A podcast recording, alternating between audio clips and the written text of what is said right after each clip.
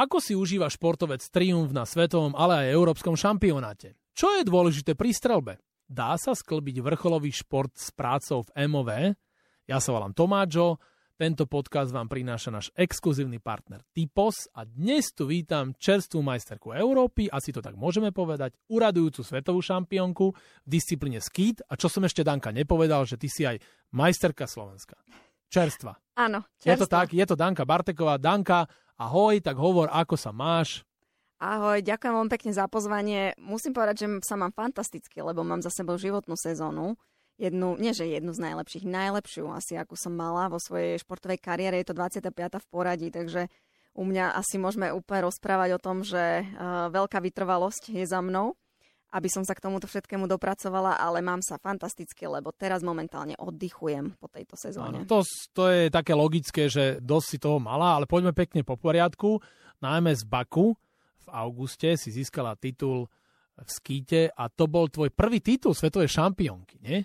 Presne tak. A tam si vlastne si aj vystrelala účasť na OHA v Paríži. Tak, ja som chcela povedať, že je to až neuveriteľné, ale aspoň som si tak uvedomila za posledné moje obdobie, keď som tak bilancovala, lebo ja už som v stave, že už bilancujem kariéru každým rokom, každými pretekmi a uvedomila som si, že ten, ten titul majsterky sveta nie je vôbec automatika, že mám za sebou veľa úspechov, tak neskromne to poviem, ale Mám množstvo medailí doma, ktoré mám v jednej krabici a mám taký pocit, že už som absolvovala všetko a, a že sa mi veľa aj darilo, aj sa mi samozrejme veľa nedarilo.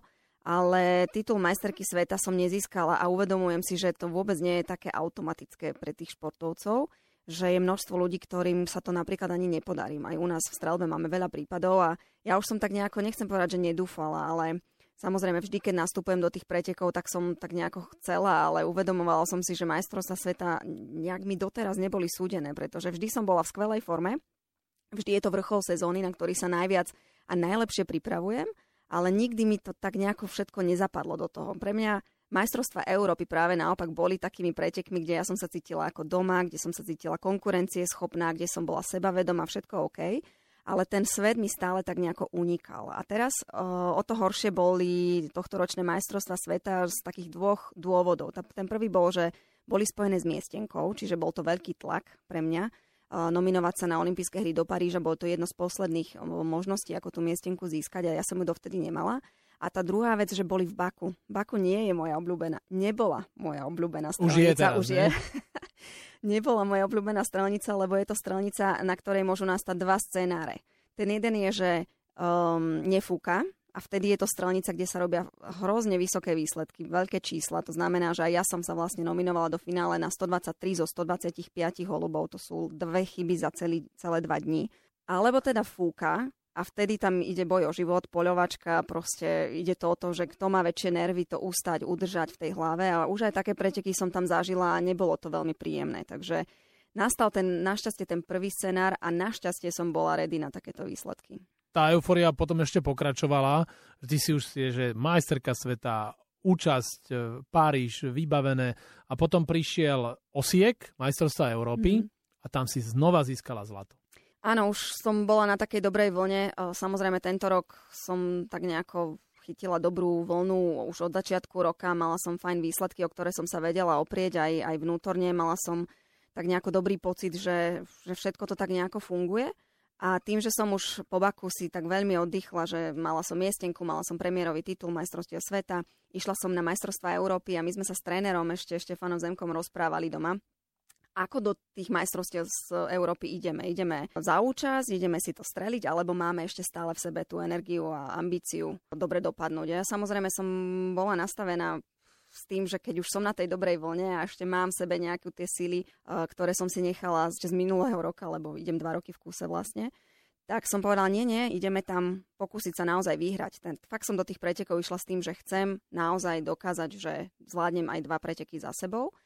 A musím povedať, že tú studenú sprchu som dostala hneď na prvom, prvej tréningovej položke, ktorú som tam prišla vlastne odstrieľať v tom osieku. Dala som 19 terčov z 25, to je 6 chýb. Keď hovorím, že v Baku za 2 dní dve chyby, tak tam na jednej položke 6 a s tým, že som vlastne vôbec netušila, kde je sever, kde mám hlaveň, kde ako to lietač, či vidím, či nevidím. Čiže veľmi uh, ma to tak nejako prebralo, že toto nebude jednoduchá strelnica pre mňa a bude asi treba niečo urobiť, aby to dobre dopadlo.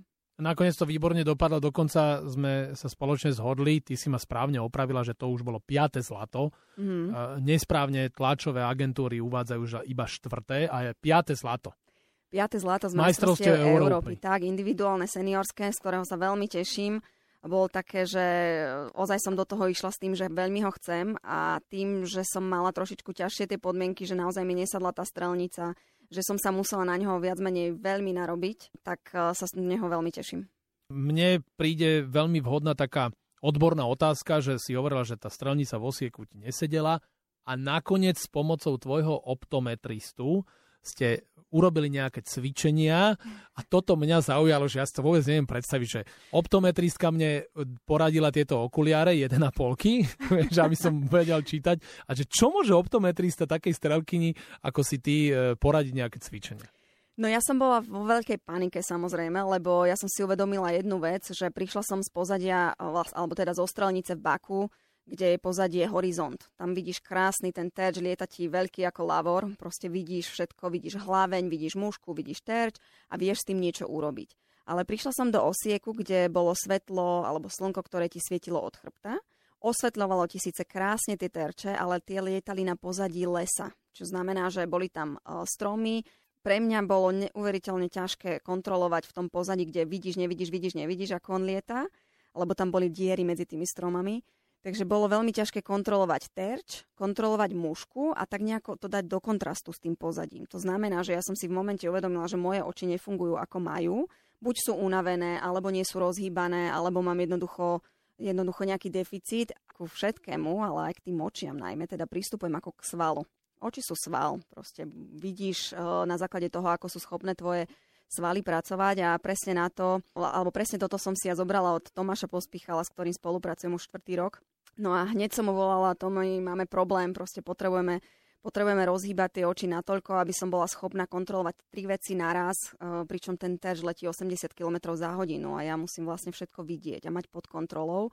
Takže sme si zaradili do toho nejaké preostrovanie, cvičenia, ktoré trvali asi 3,5 minúty pred každou položkou, ale to oko sa jednoducho tak vedelo nastaviť a, a, a sflexibilnieť, teraz som si asi vymyslela slovo. Wow, perfektné slovo. A na to, aby ja som bola vlastne všetko schopná kontrolovať. A trvalo to 3 dní, čiže tá panika postup, išla postupne dolu. Nebolo to, že teda upokojila som sa všetko OK, ale presne na ten posledný deň, kedy to malo zapadnúť, to zapadlo. Ja som ešte ten oficiálny tréning končila 22 z 25, čo teda nie je úplne položka, do, vlastne, že ideš bojovne do tých pretekov.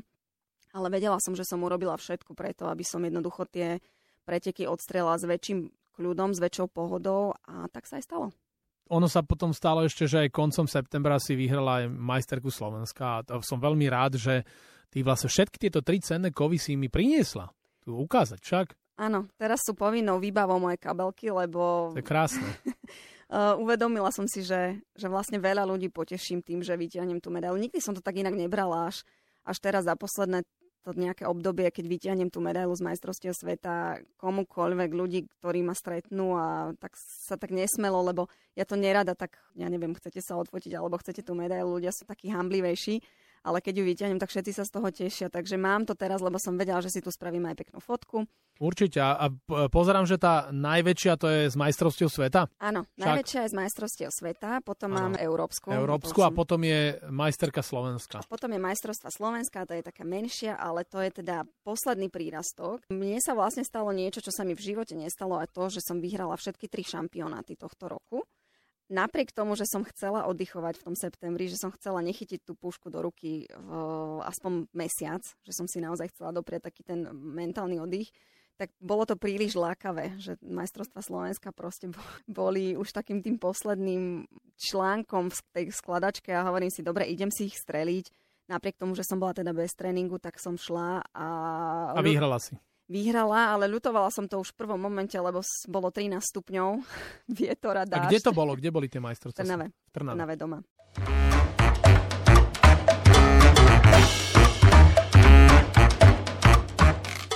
A ty, keď hovoríme o tých strelniciach, čo si hovorila, že osiek, že ti nesedel, že ani Baku si kedy si nemala rada, už ho máš rada, mm-hmm. že kde ty máš takú svoju obľúbenú strelnicu a kde máš takéto domovské miesto, viem, že to je v Taliansku, že kde ty mm-hmm. trénuješ kde sa pripravuješ, kde máš ten svoj home stage, ako by sme mohli povedať, a kde máš najobľúbenejšiu strelnicu? Ja už 5 rokov spolupracujem s talianským trénerom Sandrom Bellinim, takže to je taký ten hlavný môj technický tréner.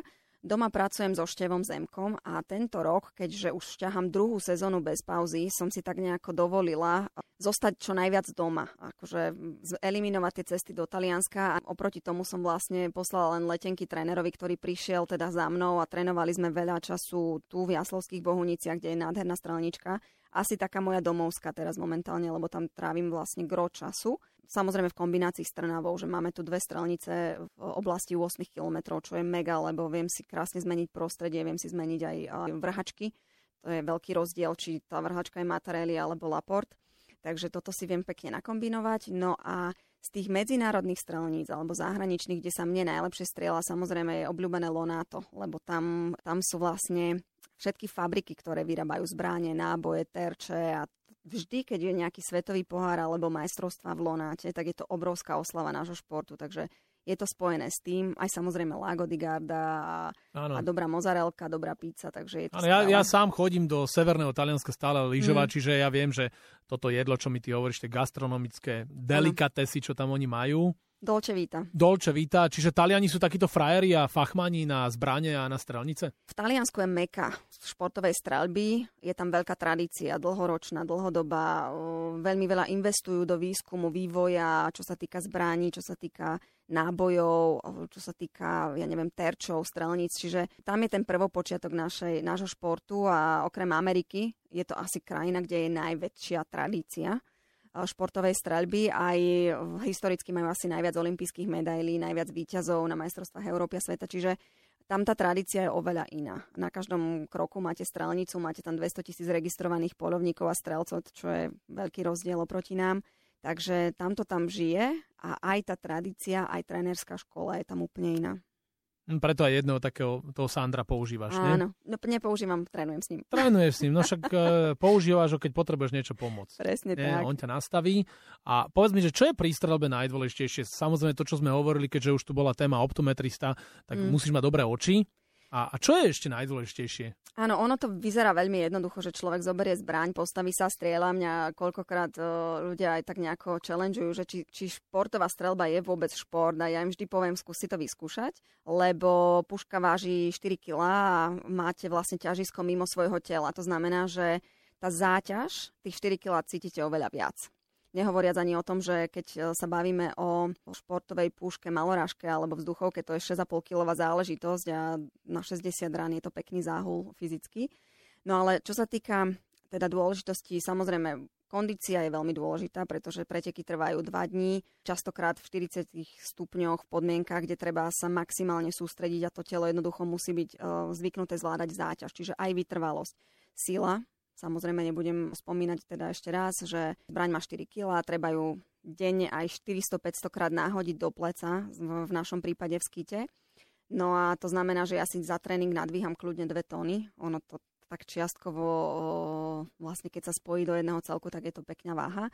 Samozrejme treba dynamiku, lebo je to dynamický šport, treba pevnú ruku, treba reakciu dobrú, treba oči dobré, treba biomechaniku doladiť, aby sme mali ten pohyb optimalizovaný a aby sme sa hýbali tými malinkými svalmi presne tak, ako potrebujeme. Okrem toho, spomeniem asi tú najdôležitejšiu vec v mojom prípade, to je vytrvalosť za tie roky, lebo Samozrejme, do takéhoto štádia, ako som dospela, sa dá dospieť. Buď máte veľký talent a už na začiatku, alebo ako ja, že ten talent úplne nemám a že si to všetko vydriem, tak toto je presne ten môj prípad a ešte aj dobrú hlavu. Asi nie? aj dobrú hlavu, no. Nie, že stádne sa ti niekedy ešte niečo rozhádže a, a musíš veľmi rýchlo proste to eliminovať a ideš si ďalej. Vieš, aj nejaká položka ti nevidia, vieš, že si mala na to, mm. nie? Že aj to je také a máš tam toho chrobáčika v tej hlave a on tam začne ti robiť zle a dojde ďalší chrobáčik, nie? Že to treba dať preč. Samozrejme, veľmi dôležité je aj seba dôvera, ale aj to, ako sa človek vyrovnáva s krízami, ako je schopný rýchlo reagovať na, na akúkoľvek krízu, lebo nie je nič ideálne a ja si prechádzam tým, že sa postavím proste pred to stanovište, ktoré mám strieľať a mám taký pocit, že tam chybím. A to je ten presne ten chrobáčik, že OK, ale ako to rýchlo zmeniť to nastavenie? Ako, ako sa vyrovnať s tým, že moje telo a moja hlava si myslia, že ja idem teraz urobiť chybu a ja ju nechcem urobiť? Dôležité je všetko predýchať, identifikovať tie myšlienky negatívne v hlave a a zmeniť ich okamžite na to pozitívne, zmeniť to okamžite na ten proces, sústrediť sa na to, čo všetko idem urobiť a bez ohľadu na to, ako to skončí, či tam bude ten zásah alebo chyba, pretože ja mám na každý terč jeden náboj a buď ho trafím, alebo ho netrafím, ale už to neopravím. To už nie je tak, že dáš zlú prihrávku a niekto to za teba ešte ubehá a je to všetko v poriadku. Toto je presne o tom, že už keď raz zle vystrelíš, už je to zapísané a jednoducho to nezmeníš, ale máš pred sebou ďalších x terčov, na ktoré máš takú istú šancu ich trafiť alebo chybiť a musíš sa s tým vyrovnať. U nás, keď sa bavíme, tie výsledky za posledné roky neskutočne vzrástli my ženy strieľame 125 terčov rozložených do dvoch dní. Môže si vlastne dovoliť spraviť 3, maximálne 4 chyby, aby si vôbec pomýšľal na účasť vo finále. Čiže ty máš určite aj procesy, ktorými si vieš nejaké opakovania, cvičenia, čo si vieš tak mentálne v hlave prejsť a že nie a proste si povieš, že už len takú vetu, že minulo sa nedá zmeniť, ideme ďalej nie? a ideme od znova. Jasné, ja veľa používam uh, dýchanie, pracujem s dýchom, viem si predýchať situácie, kedy cítim nejakú neistotu alebo nepokoj v sebe a tak nejako sa dokážem vrátiť tým no, nohami na zem, trošku sa uzemniť a povedať si, OK, dobre, pocity sú jedna vec skvelé, ale buďme teraz trošku v tom racionálnom svete a pozrime sa na to, čo všetko idem urobiť teraz v nasledujúcich 5, 10, 20 sekundách je to vyslovene tá prítomnosť, pripraviť sa na to, čo príde, alebo a na to, ako sa cítim, identifikovať to a pripraviť sa na to, čo ma čaká najlepšie, ako viem. A ty už si tu spoznala u nás v štúdiu jedného holuba a hneď si vedela, že to je Zuzky Reak Štefečekovej. Ja často používam, že ty si skýtarka a Zuzka robí disciplínu trap. A Zuzka už mi to raz vysvetlila a že nemôžeš mi aj ty vysvetliť, aký je rozdiel medzi skýtom a trapom? Toto je úplne v pohode, lebo to robíme vždy a všade. E, je to metúce samozrejme a možno aj tým, že málo krát sme na obraze a málokrát si vlastne ľudia pozrú športovú strelbu, čo je škoda, lebo vždy, keď e, niekoho do toho navlečiem a pošlem link a pozrite si to, ako to vyzerá, tak každý mi vždy napíše, je to strašne napínavý šport. Čiže ja pevne dúfam, že sa nám to podarí trošičku zmeniť. Ale rozdiel medzi skýtom a trápom my máme rovnaké terče, máme rovnakú zbraň, približne rovnaké náboje, približne, hovorím o približne, lebo vždy je tam iné špecifikum trošku, ale strieľame na lietajúce holuby. Nám s kýtarom tie holuby vyletujú z dvoch veží, ktoré sú oproti sebe a stanovište máme do poloblúka.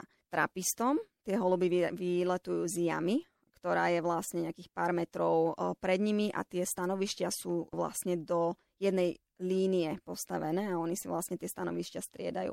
My z kytary vieme, kam nám holub poletí, ale pýtame si o, vlastne, alebo povel dávame s tým, že naša pažba je pri boku a ako náhle holub vyletí, až vtedy môžem nahodiť zbraň, nahodiť, založiť, pre mňa je to vždy naložiť.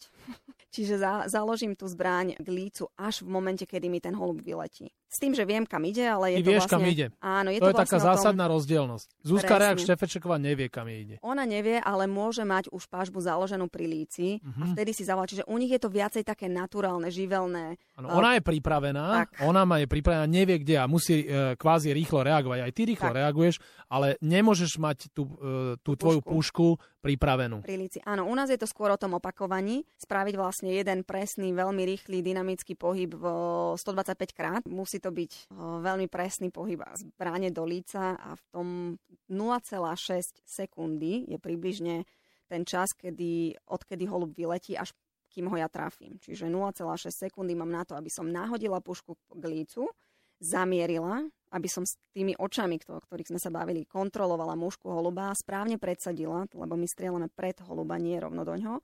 A v tej rýchlosti 80 km za hodinu, ako letí, je to veľmi rýchly proces. A vlastne, a trafila. Čiže 0,6 sekundy mám na to, aby som pevne skontroloval tento pohyb. No to je ťažké. A potom, keď skončí tento podcast, tak môžeme si ešte extra o tomto pohovoriť. Ja si to zapíšem, aby na ďalší rok, už keď bude ten olimpijský, aby to nebolo trápne, že zase teda opýtam. Že... Ja ti to kľudne vysvetlím aj na budúci rok.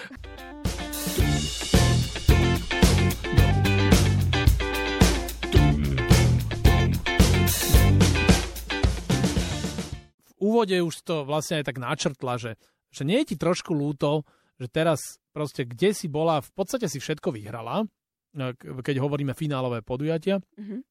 Teraz, keby boli olympijské hry, tak by si bola najvážnejšia a najistejšia adeptka na zisk najcenejšieho olympijského kovu.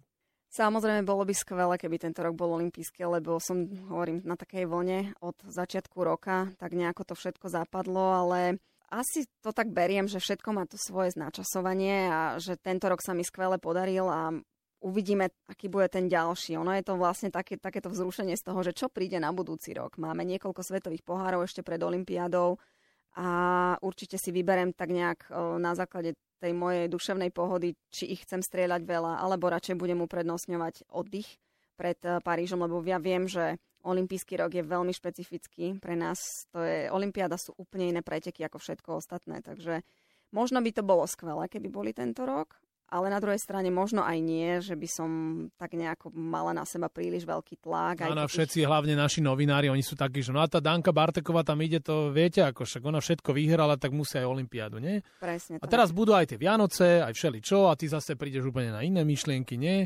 S rodinou a už zrazu začne rok 2024 a potom e, by si mohla aj povedať, že podľa teba že aký bude ten. Že čo to budú za olympijské hry? Ja ešte poviem, že 24 rok bude úplne nový príbeh od začiatku, takže na to sa veľmi teším, že síce pôjdem s, dobrou, s dobrým sebavedomím z tohto roka, ale na druhej strane s nohami na zemi, že predsa len sa to píše od začiatku a, a všetko sa to spočíta až v deň tej olympiády. Ale myslím si osobne, že Paríž budú skvelé olympijské hry. V prvom rade budú v Európe, to znamená, že bude to veľmi dobrý timing aj pre našich uh, divákov, ktorí proste budú mať všetky tie súťaže budú sa odohrávať v dobrých časových pásmach, takže myslím si, že aj u nás na Slovensku si ich veľmi radi všetci pozriete, dúfam teda. A veľa ľudí aj môže ináč prísť. Nie? Tak, je to blízko, Vieš, je to, to je blízko, Európe. že to máš jeden let, to pár hodín trvá a šuba si v presne, Paríži. Presne tak, takže toto bude skvelé. Myslím si, že Paríž budú veľmi ambiciozne hry, pretože heslo týchto hier je hry otvorené na široko, alebo teda wide open, čo, čo znamená, že organizátori majú veľkú ambíciu tak, aby tie hry boli prístupné všetkým. A znamená to napríklad aj to, že maratónska trať, ktorú vlastne odbehnú olimpionici, bude potom otvorená aj pre ľudí, tých hobíkov, ktorí si ju môžu potom odbehnúť. Čiže budeme svedkami toho, že ľudia sa budú môcť stať súčasťou týchto hier. Okrem iného to budú hry, ktoré budú prvýkrát úplne gendrovo vyvážené, to znamená, že bude presne toľko žien a mužov súťažiť, čo je mne ako zástupkyne ženského športu veľmi sympatické. Ja sa veľmi teším, že je to skvelá podpora ženského športu. A ďalšia vec, že tieto hry budú trvalo udržateľné. Budú to prvé pozitívne, klimaticky pozitívne hry. To znamená, že organizačný výbor na čele s Tony Mestangetom, ktorý je uh, teda člen, bývalý člen komisie športovcov, môj kolega. V- vedel by ti o ňom rozprávať uh, Mišo Martika, ne? Presne, no na Slovensku nie je až tak populárny, lebo to bol Mišov odveky rival, rival. super. Ale ja myslím, že je to človek, ktorý má uh, šport v srdci a vlastne je to cítiť všade v tých olympijských hrách a keď si pozerám na to, čo nás čaká, a aké tie olympijské hry budú, tak myslím si, že to tam bude veľmi poznať, že to organizoval alebo na čele organizačného výboru stal športovec. Na čom vy teraz pracujete v rámci MOV? Aké je to reprezentovať Slovensko na takomto svetovom olympijskom fóre? Berú nás vážne Slovensko? Odpoviem najskôr na tú druhú, ale respektíve opravím ťa. Nie je to tak, že ja reprezentujem Slovensko v Medzinárodnom olympijskom výbore, ale práve naopak, že reprezentujem Medzinárodný olympijský výbor tu na Slovensku. To znamená, že e, som ako keby najvyšší olympijský športový funkcionár tu na Slovensku.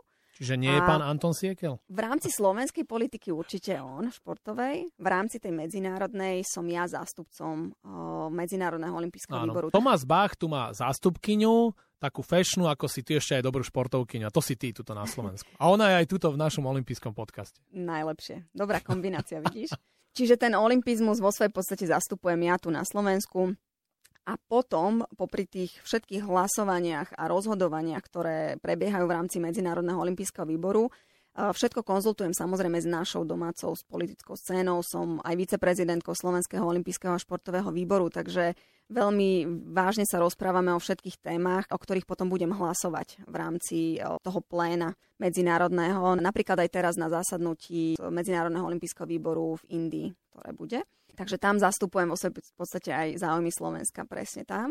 Vráťme sa k tomu, že čo teraz riešime. Samozrejme, ten šport je tak široký, keď sa bavíme o tom, že čo všetko treba riešiť v športe. Je to od medzinárodnej spolupráce, od žien v športe, od organizácie olympijských hier, od mierového poslania športu, od digitálneho engagementu, alebo ako to povieš, od, od digitálneho dosahu športu, od vývoja športu k tým urbánnym športom, ktoré sú momentálne veľmi populárne, od programu olympijských hier cez množstvo, množstvo vecí, ktoré sa športu týka, tak vlastne riešime všetko.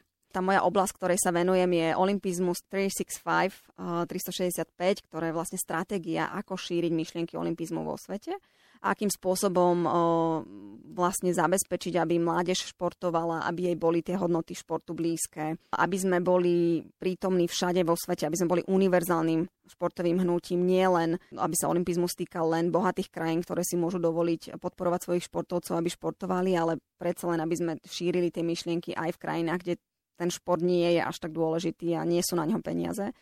Takže toto sú tie veci v rámci Olympizmu 365. Tá ďalšia moja veľmi dôležitá oblasť je digital engagement, čiže digitálna stratégia, akým spôsobom sa prihovárať mládeži, ako byť prítomný aj v tom digitálnom priestore, akým spôsobom zabezpečiť ten vlastne feedback alebo spätnú väzbu od, od mladej generácie a nepriamo ich tak vyzývať, aby boli súčasťou toho športového hnutia, aby sa hýbali, aby žili olympizmom a tie, tie hodnoty im pripomínať aj prostredníctvom digitálneho priestoru. Čiže túto komisiu dokonca aj vediem. No a tá posledná oblasť, ktorá je teraz momentálne pre mňa veľmi dôležitá, je uh, Future Hosts Commission, čiže komisia pre budúcich organizátorov hier. My sme veľmi zmenili proces, akým sa vyberajú budúci organizátori olympijských hier už to nie je tak, že sa ti prihlási 4, 4 5 kandidáti a medzi sebou majú súťaž a nejakým spôsobom sa snažia e, kampaňovať alebo robiť kampaň k tomu, aby ich členovia Medzinárodného olympijského výboru vybrali. Práve naopak prebieha istý dialog, volá sa to štrukturovaný dialog e, so záujemcami, ktorí ak vyjadria záujem, že chcem hostiť olympijské hry v budúcnosti, tak my máme na to profesionálny aparát, ktorý študuje, nejakým spôsobom vyhodnocuje, robia aj štúdie uskutočniteľnosti, to je tiež krásne slovo na to, aby sme vedeli, že kde to dáva zmysel. A zmysel to dáva vtedy, ak sa čo najmenej športovisk stavia, ak sa používa práve naopak čo najviac existujúcich športovisk. Ak existuje o, verejná podpora Olympiády a nie len teda verejnosť, ale aj vláda, ak, ak je to v záujme štátu usporiadať tieto olympijské hry a ak uh, vlastne tie hry dávajú zmysel a logiku pre nejakú dlhodobú stratégiu športovú v krajine. Čiže nie je to len tak, že výkrik do tmy, chceme usporiadať olympiádu, postavíme 12, 15, 19 športovísk, investujeme do toho veľmi veľa štátnych peňazí a vo svojej podstate potom ani nemáme plán, akým spôsobom budeme tie športoviska udržiavať, ale práve naopak my chceme, aby to dávalo zmysel a takýmto spôsobom už boli vybraté olympijské hry v Brisbane 2032, ktoré nás čakajú a teraz momentálne budeme pracovať na výbere olympijských hier 2030 zimných, takže bude to veľmi zaujímavé. A vieš našepkať, že, že kto sú tam akí kandidáti? Zatiaľ, čo je známe, myslím, sú tam Francúzi, sú tam Švajčiari, sú tam Švédi, je tam Amerika ktorá už vyjadrila verejný záujem, alebo teda záujem usporiadať Olympiádu buď 30 alebo 34. A to by dali, keď je 2028 Los Angeles? Amerika je veľká, to ano. je jedna z tých krajín, čo si myslím, že by to Že by to prešlo. Hej, ale preferencia je tam 2034, takže toto sú kandidáti, ktorí sú známi verejne, ktorí sa vyjadrili a z nich sa potom bude vyberať, že aby to malo význam a aby to malo zmysel.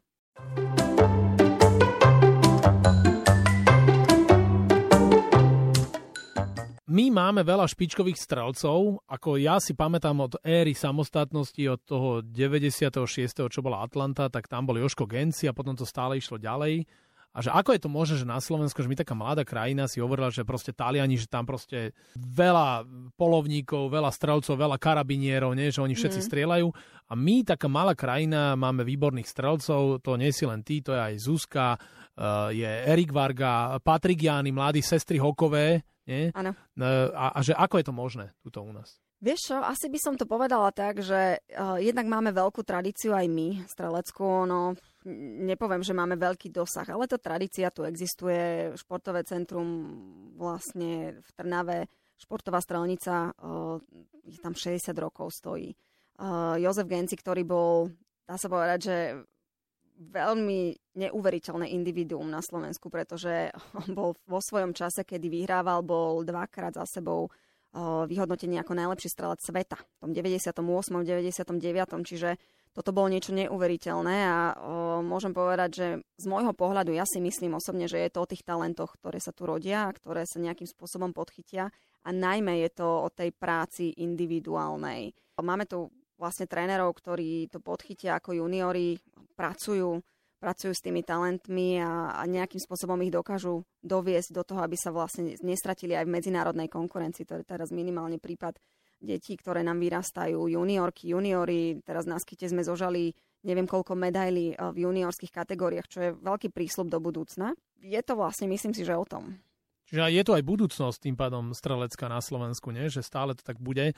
Lebo ten šport sa až tak globálne nerieši, myslím, na Slovensku, mm. ale ako náhle prídu olympijské hry a chodia odtiaľ kovice, tak všetci, že ja, ako dobre, že toto je tá Danka, ten Londýn, tá Zuzka, to Tokio. Vieš, že stále to Hej. ide, nie? Tu vlastne ten najväčší dosah máme počas olympijských hier, ale pre mňa je obrovským zadozučinením, že tie medaily sa nosia aj medzi olympiádami, aj medzi hrami a uh, už tak nejako sme asi vážne bráni aj na Slovensku nielen teda médiami a nielen tým, že už mi tí novinári zavolajú sami, nemusím ja posielať tlačové správy, ale už, už ten tia žiadosť o rozhovor, o to, aby sa spropagovala strelba, ale aj to, že ľudia vnímajú športovú strelbu na Slovensku. Ale vždy sa vlastne stretávam s tým, škoda, že to nie je v telke, škoda, že vás nevysielajú a toto ma trošičku mrzí, že aby som nikoho neurazila, tak ja viem, že je zhoda aj zo strany televízie, aby sa vysielalo a sú tam isté technické záležitosti, kvôli čomu sa to nevysiela. Ale myslím si, že by veľmi prospelo slovenskému športu, jednak aby sme boli viacej prezentovaní v verejnoprávnych médiách, médiách, aby sa nám vysielali finále, tak ako sme teraz boli svetkami tých kanoistických, úplne fantastická prezentácia športu na majstrovstvách sveta. Takže pevne dúfam, že sa to podarí nejakým spôsobom zvládnuť. Poznám dôvody, prečo to nešlo doteraz, takže dúfam, že sa nejakým spôsobom vyriešia. A tá druhá vec je, že pevne dúfam, že podpora, ktorú máme, že bude aj naďalej pretrvávať minimálne v rámci top tímov, ktoré si myslím si, že veľmi zasluhujeme, lebo sme jeden z najúspešnejších športov na Slovensku ale aj tá podpora, myslím, to, smerom k, k infraštruktúre, ktorú dostávame z tých vyšších miest vládnych, tak pevne dúfam, že neskončí napriek tomu, že momentálne ešte nie sme schopní si tú stranicu vnútorne postaviť. Takže pevne dúfam, že to pôjde, bude pokračovať a že už nastanú také tie priaznivé podmienky na to, aby sme tie podmienky mali lepšie. Ale mňa strelba baví, čiže ja by som sa nielen rád pozeral na teba, ale aj na Zuzku aj na Patrika Jányho, na Erika Vargu, na kohokoľvek, lebo keď ti to vedia dobre vysvetliť, tak ako si mi ty vysvetlila ten skit a trap, vieš, ano. tak už e, viacej si v tom, akože ano. v tom obraze a človeka to aj baví, lebo je to zaujímavé a hlavne je to mimoriadne dramatické nie? U nás často rozhoduje posledný výstrel. Teraz no. si zober, že dva dní strieľaš, e, máš nejaký základ, potom máš finále. Ak musíš sa prebojovať k tomu poslednému výstrelu, ktorý ti rozhodne, či áno, nie, vyhráš, prehráš, ideš na rozstrel. Ešte mimoriadne e, bývajú dramatické rozstrely. Ja som majstrovstva sveta vyhrala v rozstrele, čiže toto je niečo, že pokiaľ ten divák rozumie tomu celému a má to vysvetlené, ani nemusí rozumieť, ale stačí, keď komentátor to vysvetlí, tak je to mimoriadne dramatický šport a myslím si, že má obrovský potenciál aj do budúcna, napriek tomu, že zatiaľ sme to nejako extra neukázali. Američanku Viciovu? Vici, Vici e, si porazila 11-10, nie? Že mm. aké tepy si mala pred tým rozhodujúcim? Urobila si dýchové cvičenia? Každým, pred každým výstrelom som dýchala, to môžem povedať, ale ja som silná na tých rozstreloch. Našťastie toto mám svoju vlastnosť. Ja som videla, ako ona chýbila v poslednej desiatke tri holuby. Ak by ich nechybila, tak by bola jednoznačná víťazka, ale vo svojej podstate mi to hodila k nohám a ja vtedy nemám čo stratiť. Lebo viem, že už som bola na lopate, už ma mala ale keďže to nezvládla ona sama v sebe v hlave, čo nie je samozrejme jednoduché, lepšie sa ide z tej pozície, že si už na lopate a teraz dostane šancu to nejakým spôsobom si zobrať naspäť e, tú výhru. Čiže ja som bola v radikálne lepšej pozícii ako ona do toho rozstrelu. Ešte som aj išla prvá, ja mám radšej, keď strieľam prvá, pretože tak ideš s čistým štítom. Ona už vedela, musím trafiť, alebo môžem si dovoliť chybu.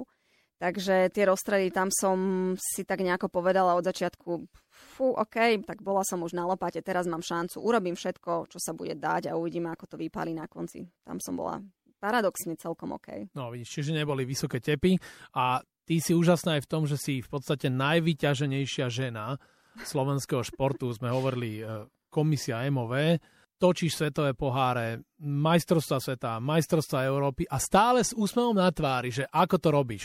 Ja mám tak nejakú radosť, keď môžem pracovať so športom. Akože možno to bude vyznievať pateticky, ale ja mám šport ako svoje poslanie, robím to rada, milujem prácu v medzinárodných štruktúrach. Potom nestíham samozrejme tú domácu, aj teda častokrát sa stretávam s tým, že mi ľudia vyčítajú, mala by si viacej pracovať pre strelbu, mala by si viacej pracovať pre slovenský šport, ale ja hovorím, na to sú tu iní. Môj kalendár má len 7 dní, tak ako váš a nemôžem tam vlastne vsúvať všetky veci ale robím to veľmi rada. Rada na sebe pracujem, aj na strelnici, baví ma šport viac ako kedykoľvek predtým, lebo vidíš, že sa ukazuje vlastne tá dlhoročná práca a ten systém, ktorý mám, takže toto je veľká radosť. No a potom samozrejme medzinárodné vzťahy je niečo, čo som ja študovala, čiže chcela som to robiť a ja som len obrovský šťastný človek, ktorý vlastne vedel spojiť to, čo študoval, to, čo má rád a tak nejako do jedného celku, do jednej práce.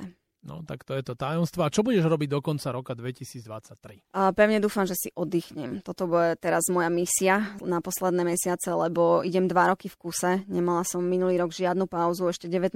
decembra sme strúžli tú pažbu, s ktorou e, dneska strieľam v Taliansku. Takže ešte minulý rok som pracovala na tom, aby som bola lepšia a lepšia. A tento rok mám pocit, že si zaslúžim aspoň mesiac bez pušky a a síce budem určite kondične cvičiť, ale fakt si potrebujem trošku oddychnúť. Budeš regenerovať a oddychovať. Tak, presne tak.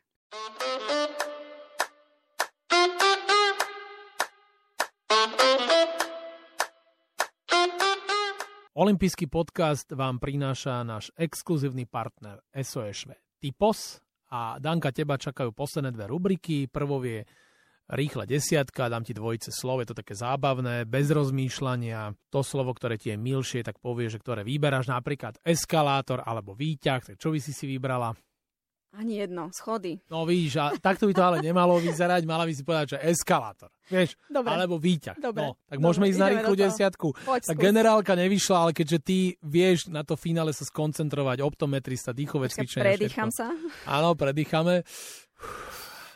Tak, Opera Nabucco alebo koncert Coldplay? Aj, aj, ale dobre, tak vyberiem si koncert Coldplay. Fešný herec alebo vyšportovaný učiteľ? Vyšportovaný učiteľ. Výstup na gerlach alebo freediving na Seychelloch? Ježiš, nenávidím sa potápať, takže poďme na gerlach, kľudne aj na K2. Japonská gyoza alebo brinzové halušky? Brinzové halušky, prosím pekne. Sergej Bubka alebo Leo Messi? Sergej Bubka. Sudoku alebo 8 smerovka? 8 smerovka, lebo tam vidím nejaké veci lepšie. Ja mám dobré oči, vieš, tak Áno, ty máš to optometristu, takže, takže. apropo, optometrista alebo centrokampista? Optometrista, poďme. Nohavicový kostým alebo tepláková súprava? Doma teplaková súprava určite, to je väčšina môjho času, ale milujem lodičky a milujem nohavicový kostým na tých medzinárodných fórach, takže aj aj toto. To mi Ko- dovolíš však. Dovolím, jasné. Ty však ty úplne, ty ideš tú rýchlu desiatku svojim štýlom. Koncentrácia alebo improvizácia? Koncentrácia. Nie som úplne majster improvizácie, ale učím sa, učím sa, pracujem na tom. Baku alebo Osiek? Uh, Baku. Baku, jednoznačne. Áno, lebo tam to bol ten rozstrel však. Tam bola ľahšia strelnica. Sice som mala na obidvoch strelniciach rovnaké výsledky, myslím, čo sa týka nástrelu 123-123, ale v tom baku ma to stalo menej síl. Myslím si, že aj väčšiu psychickú pohodu. Tak výborne, Danka. Rýchlu desiatku sme akože zvládli, aj keď so stranými ušami, ale dobre si išla a nasleduje posledná rubrika, tzv. last question, čiže posledná otázka, ktorá ide od teba smerom ku mne. Mňa sa môžeš niečo opýtať. Ja by som mala na teba miliardu otázok. My za ten čas, čo sa rozprávame, e, samozrejme mi ponapadalo, ale ja viem, že ty si tiež športovec. Áno. A ja by som sa ťa odpýtala ako športového fanúšika a športovca, čo si myslíš, alebo čo by si si prial do budúceho roka pre slovenský šport? Akože celkovo? Tak alebo... celkovo. Ako športový fanúšik, ako športovec možno rekreačný, ale čo si myslíš, že nám tu chýba a že na budúci rok by si si prial viacej? Vieme, že nás čakajú nové začiatky, teda dúfajme. Takže... Áno, to, to je teraz ťažké v oktobri predikovať. No. Rok 2024, vieš čo, ja by som si želal? Ja by som si želal, aby sa tu zlepšila celkovo infraštruktúra, aby som mohol chodiť na štadióny, ale nielen na tie futbalové, lebo tie futbalové už máme pekné, ale aby som napríklad mohol chodiť čo na, na najviac atletických podujatí a aby som mal v každom jednom meste dobrý oval. vieš, aby som nemusel, dám to na svoj, nafitujem na, to na svoj šport, aby som nemusel stále chodiť trénovať, čo si ja veľmi vážim, že ma tam púšťajú aj mimo verejnosti do XBS Šamorín, mm-hmm. ale aby som mohol chodiť plávať tuto niekde mm, do normálnej legitimnej plávárne a aby som tam videl kopec ľudí lebo ja vidím len tých, čo trénujú, čo sa um, pripravujú na to, že sa budú raz živiť športom, oni ešte nevedia, čo ich čaká, tých mladých ľudí. A ja by som chcel, aby som čo najviac takých hobíkov stretával, lebo to, že my beháme a všetko to je síce pekne, ale to je tiež len čas ľudí, ale aby každý tuto na Slovensku mal e, proste podmienky na šport a mohol to robiť. A nielen v tej najväčšej telocvični, ktorou je matka príroda, ale aby povedzme bolo veľa plávární, štádionov, aby tam boli hlavne deti. Ja na ihriskách nevidím deti, ja tam prídem akože taký starý pánko a že sa tak pozerajú na mňa, že čo tam ja si idem zakopať a aby tam bolo čo najviac detí so mnou. A ja sa k tebe úplne pripájam. Amen. Tak krásne sme to zakončili. Našim hostom v olympijskom podcaste bola aktuálna majsterka sveta, majsterka Európy a slovenská šampiónka v strelbe v disciplíne skít, fešná Danka Barteková. Nehovorí o tom, že bronzová medailistka z Londýna z roku 2012. Tak držím ti palce, dobre, aby si naplnila všetko to, čo si mi povedala, aby si kvalitne nás reprezentovala, hlavne aby si zastupovala MOV tuto na Slovensku a aby rok 2024 bol, Danka, pre teba, pre všetkých športovcov taký dobrý, ako je z tvojho pohľadu rok 2023. Ďakujem veľmi pekne, tak si želajme krásne olympijské hry do budúceho roka a hlavne úspešné pre Slovensko, lebo myslím si, že čím viacej úspechov prinesieme, tak tým viacej vzrastá hrdosť medzi nami nielen športovcami, ale aj športovými fanúšikami. A ja sa budem veľmi tešiť a budem ďakovať každému, kto nám bude držať palce nielen na olympijských hrách, ale aj na ceste na tie olympijské hry do Paríža. Takže ďakujeme.